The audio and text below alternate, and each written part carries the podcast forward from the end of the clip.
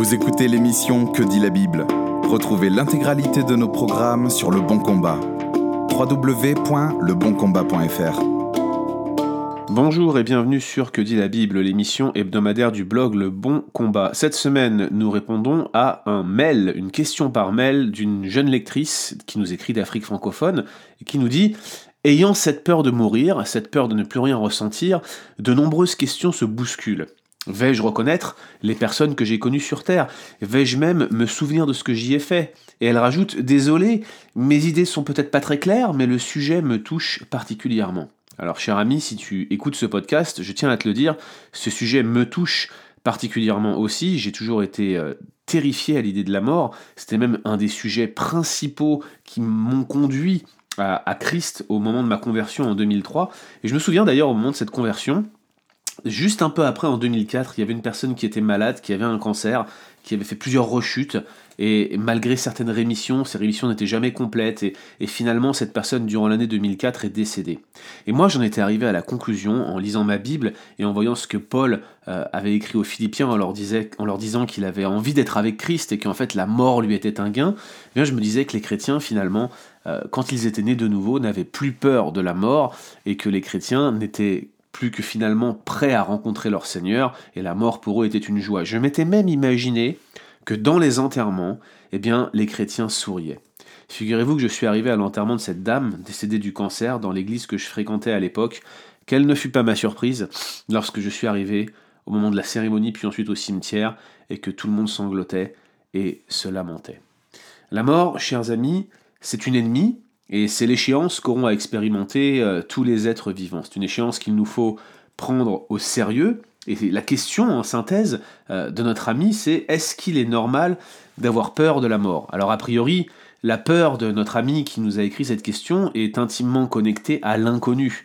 Et même si certaines paraboles semblent nous donner des éléments quant à ce que sera la vie après la mort, finalement nous n'avons que très peu d'indications. Et dans ce podcast, je préfère ne pas rentrer dans des spéculations, sachant que moi-même, je cherche à en savoir plus et à méditer sur ces questions sans avoir de réponse tangible sur ce que la Bible dit de ce que sera notre condition exacte après la mort en termes d'activité, en termes de souvenirs. Je ne vais pas traiter directement de cela dans ce podcast, je pense que le langage ou euh, l'activité post-mort est, décrit est souvent un langage imagé, même euh, dans Luc XVI, hein, l'histoire du riche et de Lazare, même si vous contestez l'idée que ce soit une parabole, et moi j'ai plutôt tendance à penser que ce n'est pas vraiment une parabole, enfin bref, là n'est pas la question, mais lorsque vous regardez à cette section, eh bien, euh, vous vous rendez compte que même le langage qui est présent ici n'est certainement pas à prendre forcément littéralement, vous voyez. Je suis pas sûr que, que, la manière dont sont décrites les relations entre Abraham et l'homme riche qui se trouve euh, dans le Sheol en train de souffrir soit réellement la manière dont il faille prendre les choses en matière de description de la condition à la fois des damnés et des gens qui seront dans la félicité après la mort. Mais par contre, de notre ami qui nous a adressé cette question, il y a euh, une question sous-jacente qu'elle pose, mais qui est peut-être la plus profonde. La question est la suivante. Est-ce qu'il est normal d'avoir peur de la mort?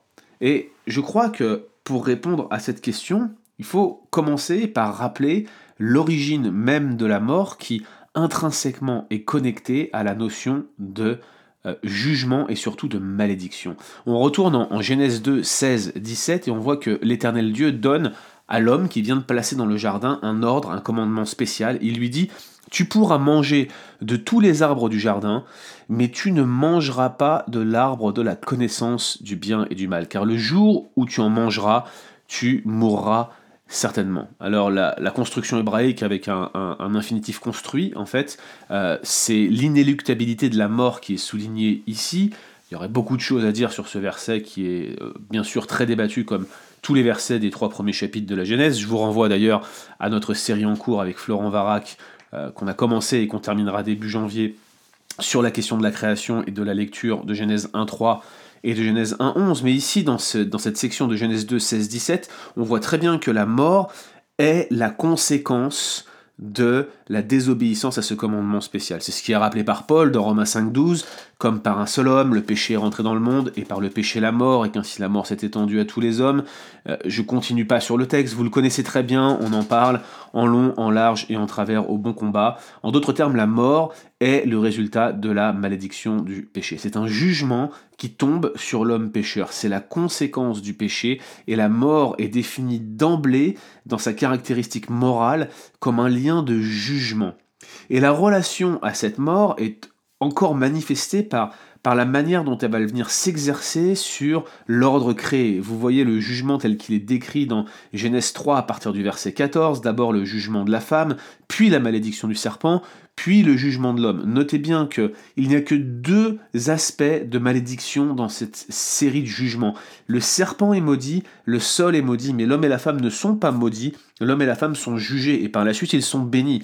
Ils sont au bénéfice de l'alliance de grâce. C'est la grande question. Est-ce qu'Adam a été sauvé? On l'a déjà traité sur le bon combat, je ne reviens pas non plus là-dessus. La question qui se pose derrière, et plutôt la remarque que je veux faire, c'est que la mort d'emblée est introduite dans la forme canonique des Écritures comme une conséquence de la malédiction du péché. Il n'est pas étonnant dès lors que Paul, dans son long développement sur la résurrection dans 1 Corinthiens 15, la présente autour du verset 20 et dans les développements suivants comme le dernier ennemi qui va être vaincu. Dans un certain sens, la mort est toujours l'ennemi de l'humanité. C'est l'expérience qui va venir en quelque sorte euh, figer euh, l'humanité dans sa destinée. Et c'est là où je veux en venir en fait. C'est que lorsque Paul dit que la mort est pour lui un gain, il n'est pas en train de dire que l'expérience de la mort est un gain, mais c'est plutôt le fait que cette mort va le conduire à une autre réalité, celle de la présence de Christ et qu'il sera délivré finalement de cette mortalité. C'est pas l'expérience elle-même de la mort qui est un gain, c'est le fait que l'acte ultime où la mort va venir mettre un terme à cet effet de dépérissement progressif qui le conduisait invariablement vers sa mort, vous voyez? Cet acte ultime va l'introduire dans la vie en fait. Il va être dans la présence de Christ une fois pour toutes et cette existence sera parfaite, elle l'enveloppera totalement, il n'y aura plus ni deuil ni larmes et il vivra éternellement avec Christ. Par conséquent, Paul n'est pas en train de dire qu'il n'a pas peur de la mort, il dit simplement que, fait, partir, c'est ce qui est de meilleur pour lui, parce qu'il a réellement le désir d'être avec Christ. Déjà ici, il y a une, idée à méditer fondamentale. Est-ce que mon désir le plus profond, c'est d'être avec Christ? Manifestement, Paul nous le présente comme son désir premier, primordial. Est-ce que je peux dire moi-même, et est-ce que chacun des auditeurs de ce podcast peut dire, que son désir, c'est d'être avec Christ, car c'est ce qu'il y a de meilleur? Bien souvent, ce qui nous retient, ce sont des choses de la terre, et l'angoisse de la mort est réelle pour tous, mais elle est d'autant plus angoissante quand notre espoir est placé dans les choses que l'on possède ou que l'on voit lorsque nous sommes sur cette terre. Donc c'est mon premier point. La mort, et le résultat est la malédiction du péché. Il y a quelque chose de logique ici dans le fait qu'on la considère comme une ennemie, comme une expérience anormale, et qu'on la voit comme quelque chose qui fait peur, qui rend triste, qui manifeste cette séparation. Quand même, il faut noter, et c'est là mon deuxième point, que la mort a été vaincue. Et là, je vous cite encore l'apôtre Paul qui dit que lorsque ce corps corruptible, c'est-à-dire celui dans lequel nous vivons actuellement, lorsque ce corps corruptible aura revêtu l'incorruptibilité, et que ce corps mortel aura revêtu quoi? L'immortalité. Alors s'accomplira la parole qui est écrite dans le prophète Ésaïe, la mort a été engloutie dans la victoire. Ô mort, où est ta victoire? Ô mort, où est ton aiguillon? L'aiguillon de la mort, c'est le péché. La puissance du péché, c'est la loi. Mais grâce soit rendue à Dieu qui nous donne la victoire. Comment nous donne-t-il la victoire? Qui nous donne la victoire par notre Seigneur Jésus-Christ. Ça, c'est l'information encourageante que nous donnent les Écritures sur la mort, c'est qu'elle a été vaincue. Elle a été vaincue d'une part par Christ qui, à la croix, a donné sa vie et a écrasé la tête du serpent. Il est ressuscité le troisième jour parce que la mort ne pouvait pas le retenir. Il y a un acte définitif qui a été cloué à ce moment-là, qui a mis la, mort en quelque sorte sur le pilori, sur la croix elle-même, vous voyez. Et il viendra la détruire une fois pour toutes lorsqu'il reviendra et qu'elle sera engloutie dans la vie. C'est en somme la promesse de la résurrection finale, c'est en somme la promesse du retour de Christ et de l'immortalité. Par conséquent, troisième point, la mort n'est tout simplement plus à craindre. J'ai l'assurance que ni la mort, ni la vie, ni les anges, ni les dominations, ni les choses présentes, ni les choses à venir, ni les puissances, ni la hauteur, ni la profondeur, ni aucune autre créature ne pourra nous séparer de l'amour de Dieu manifesté en Jésus-Christ notre Seigneur. Ni la mort, ni la vie, rien sur cette terre, nous serons réunis à lui si nous lui appartenons. Par conséquent, on en revient à ce que je vous disais tout à l'heure sur la remarque de Paul aux Philippiens. Lorsque, lorsque Paul dit Christ est ma vie et mourir m'est un gain, mais s'il est utile pour mon œuvre que je vive dans la chair, je ne saurais dire ce que je dois préférer. Je suis pressé des deux côtés, dit Paul. J'ai le désir de m'en aller et d'être avec Christ, ce qui est de beaucoup le meilleur, mais à cause de vous, il est plus nécessaire que je demeure dans la chair. Ce que dit Paul ici, c'est que finalement, l'expérience de la mort aura un bienfait, et ce bienfait, ça sera qu'il le réunira avec Christ. Bien entendu, il n'est pas en train de dire que lui n'avait pas peur de la mort, il dit simplement, je sais que cette mort, j'ai l'assurance que cette mort va m'introduire dans un état de félicité. Tout le monde fera cette expérience de mort. Moi, j'ai l'habitude de prêcher dans des églises un peu partout quand on m'invite, et chaque fois que j'y vais, généralement, je tiens en réserve un appel à la conversion. Et très souvent, lors de cet appel à la conversion, je donne une statistique particulièrement efficace. Je dis, vous savez, dans cette salle, 100% des hommes et des femmes vont mourir. Et vous voyez, je pense qu'à un moment donné, nous devons intégrer que tout le monde fera l'expérience de la mort. Peut-être vous n'y pensez pas, peut-être vous évitez d'y penser, comme le disait Blaise Pascal, l'homme ne pouvant vaincre la mort, c'est efforcé de ne pas y penser. Mais Christ a vaincu la mort, c'est ce que nous disons dans ce podcast. C'est une expérience par laquelle nous devrons tous passer, l'expérience ultime de la mort, mais Christ l'a vaincu. De sorte que si vous croyez en lui, vous pouvez avoir la même assurance que Paul celle d'avoir l'assurance de retrouver Christ dans le ciel. Et du coup, si cette assurance nous la méditons et nous la chérissons, nous pouvons avoir le même désir que Paul, ce désir ardent de s'en aller et d'aller avec Christ. Il le dit lui-même, ce qui de beaucoup est le meilleur.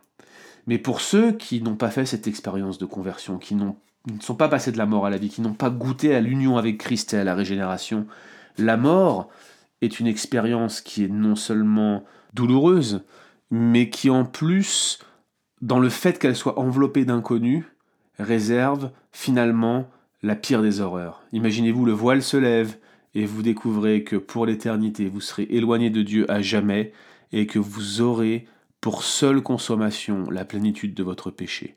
Plus rien de la grâce commune ne vous affectera.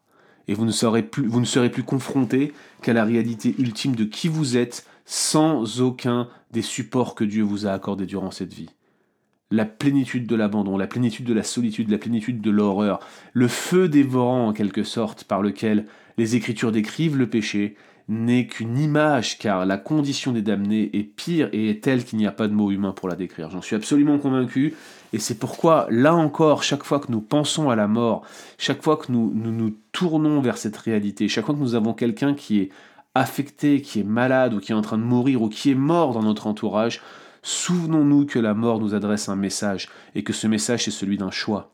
Si donc vous écoutez ce podcast et que vous n'avez pas encore l'assurance d'avoir vos péchés pardonnés, nous voudrions vraiment vous encourager, vraiment, vraiment, à vous poser cette question maintenant. Si vous mourrez demain, où serez-vous? Que ferez-vous de vos péchés lorsque vous serez confronté devant Dieu? Telle est la question que tout homme a à se poser et que tout homme aura adressé tôt ou tard, et mieux vaut maintenant que trop tard.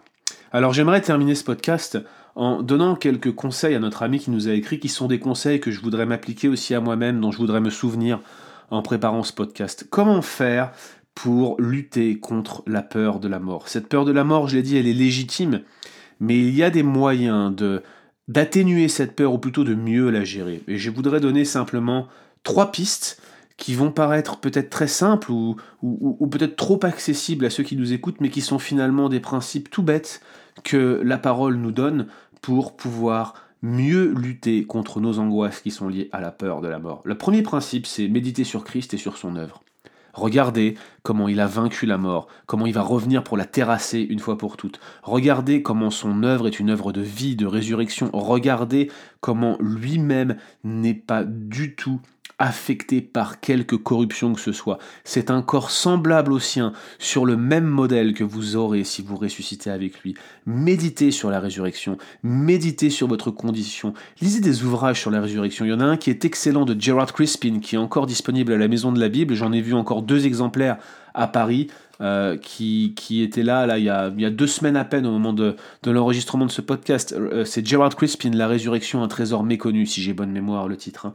Méditez sur Christ, lisez des ouvrages sur la résurrection, lisez de bons commentaires. Si vous maîtrisez l'anglais, lisez ce que John Bunyan a écrit sur la résurrection. C'est tout simplement extraordinaire de précision et c'est tellement concentré, biblisé. C'est un concentré de Bible que vous pouvez déguster et qui sera pour vous comme du miel pour votre âme en ce qui concerne Christ et son œuvre. Méditez sur Christ et son œuvre et regardez comment la mort a été terrassée et comment bientôt vous pourrez vous aussi en profiter. Faites-le, c'est l'un des meilleurs moyens d'avoir finalement l'expérience de la mort qui, qui, va vous paraître beaucoup plus facile à supporter en sachant ce qu'il y aura derrière. C'est finalement ce que Paul faisait. Il était comme, vous savez, comme celui qui attend la piqûre d'un médicament et, qui sait que ce médicament va lui procurer un bienfait mais qui redoute l'expérience de la piqûre. Vous, vous acceptez finalement d'être piqué lorsque vous êtes dans une situation comme celle-ci parce que vous connaissez le bienfait que ce médicament qu'on vous injecte aura derrière. Là, c'est juste une illustration. Mais en quelque sorte, la mort est une douleur, la mort est une ennemie, la mort est une expérience qu'on ne veut pas avoir, mais on sait ce qu'il y aura derrière si nous appartenons à Christ. Alors méditez sur Christ s'il est votre sauveur, s'il est votre frère. Méditez sur lui et sur son œuvre. C'est probablement le meilleur moyen de lutter contre l'angoisse de la mort. Deuxième application, méditez sur le ciel. Méditez sur sa beauté, méditez sur la présence de Dieu, méditez sur le plaisir absolu que vous retirerez de cette relation, Pensez simplement à tous les moments de joie, de plaisir et de bonheur que vous expérimentez sur cette terre. Ils ne sont pas absolus parce que vous êtes encore entravé par le péché, par votre vieille nature, parce que vous êtes encore dans ce monde temporaire finalement qui est appelé à périr. Mais songez à ce que ce sera lorsque vous serez au ciel. Essayez de comprendre la réalité et la plénitude de ce que vous serez lorsque vous serez en présence de Dieu, transformé à l'image de Christ. Voilà une belle idée que celle de méditer sur le ciel. Je pense qu'on se, prive des plus grandes bénédictions lorsqu'on refuse de méditer sur le ciel. Il y a beaucoup de passages qui nous donnent des éléments métaphoriques sur ce que le ciel sera. Et je crois que de la même manière que la description des damnés, en quelque sorte, ne peut pas être décrite avec des mots humains parce que c'est trop dur, c'est trop horrible pour pouvoir le décrire dans de tels termes, de la même manière, l'expérience du paradis est ineffable d'une manière telle que finalement, ces termes-là ne nous laissent qu'entrevoir en quelque sorte. On est comme au travers d'un rideau, il y a de la lumière derrière, on distingue des formes mais on ne voit pas grand-chose, vous voyez. On a besoin de méditer sur le ciel et d'essayer de comprendre les indications que Dieu nous donne sur ce qu'il sera exactement et sur la manière dont nous vivrons cette expérience-là. Rien que le fait d'y penser, en fait, nous comble de joie et peut nous aider à lutter contre l'angoisse de l'expérience ultime qu'est la mort physique. Et puis troisième application, on l'a déjà fait tout au long de ce podcast, méditer sur l'enfer. Méditer sur l'enfer parce que finalement l'enfer est la manifestation ultime de la plénitude de ce que vous vivez déjà sur cette terre. Chaque fois que vous souffrez à cause de vos propres péchés, vous comprenez ce que le péché est. Chaque fois que le péché lui-même vous fait mal, vos addictions, vos mauvais penchants, vos travers, toutes ces choses-là qui vous dégoûtent, qui vous dégoûtent de vous-même, méditer sur l'enfer vous permettra de comprendre ce qu'est votre existence ici et pourquoi il est préférable que vous la quittiez. Vous savez, quand Dieu éloigne Adam euh, de l'arbre de vie alors qu'il a péché, c'est une mesure de grâce afin qu'Adam ne vive pas éternellement dans cette condition cette condition d'homme condamné avec la mort comme un coup près qui lui tombe dessus, et surtout le péché qui est comme une, une prémisse de l'enfer qui est déjà actif en lui. Et en quelque sorte, si vous voulez, quand Dieu écarte Adam de l'arbre de vie, il le fait pour lui donner une grâce plus excellente. Et on voit bien que, que Adam, en, croyant à la promesse qui lui est donnée en Genèse 3.15, lui et son épouse Ève, lorsqu'ils ont cru en cette promesse, qu'ils ont cru dans une postérité qui allait leur être donnée, une postérité physique de laquelle allait sortir Christ, eh bien on voit qu'ils ont expérimenté quelque chose de plus grand. Cette alliance de grâce, cette grâce éternelle qui leur est offerte dès Genèse 3.15, et qui leur permet d'avoir une grâce plus grande que celle de vivre éternellement sur cette terre. Vivre éternellement sur cette terre, ça aurait été en quelque sorte, une première expérience de l'enfer. La réalité, c'est que l'enfer n'est rien d'autre que la plénitude du péché. Alors, j'aimerais simplement rappeler en conclusion de ce podcast que nous avons besoin de méditer sur Christ, sur son œuvre, sur le ciel et sur l'enfer. C'est le meilleur moyen, en nous concentrant sur ces réalités, en essayant de comprendre ce que la parole de Dieu veut nous indiquer, c'est le meilleur moyen de lutter contre toutes nos angoisses, à commencer par l'angoisse de la mort. J'avais 9 ans quand j'ai écrit dans un cahier que toutes les angoisses que j'expérimentais déjà lorsque j'avais 9 ans, y compris l'angoisse de me couper le doigt, comme c'était une de mes plus grandes peurs quand j'étais petit, allez savoir pourquoi, eh bien j'avais écrit que toutes ces angoisses étaient ultimement connectées à l'angoisse de la mort. J'avais écrit ça, j'avais 9 ans, je le maintiens encore aujourd'hui. La mort est notre ennemi, et c'est tout à fait légitime d'en avoir peur. Mais si nous méditons sur ce que Christ nous réserve après cette expérience douloureuse, si nous méditons sur la manière dont il séchera nos yeux et il nous prendra dans ses bras, alors nous avons de grandes bénédictions à en retirer et nous pourrons petit à petit triompher de nos angoisses jusqu'à ce que cette expérience ultime, douloureuse, fâcheuse, nous réunisse finalement avec lui pour l'éternité. Merci d'avoir écouté cet épisode de Que dit la Bible? Retrouvez l'intégralité de nos programmes sur Le Bon Combat www.leboncombat.fr.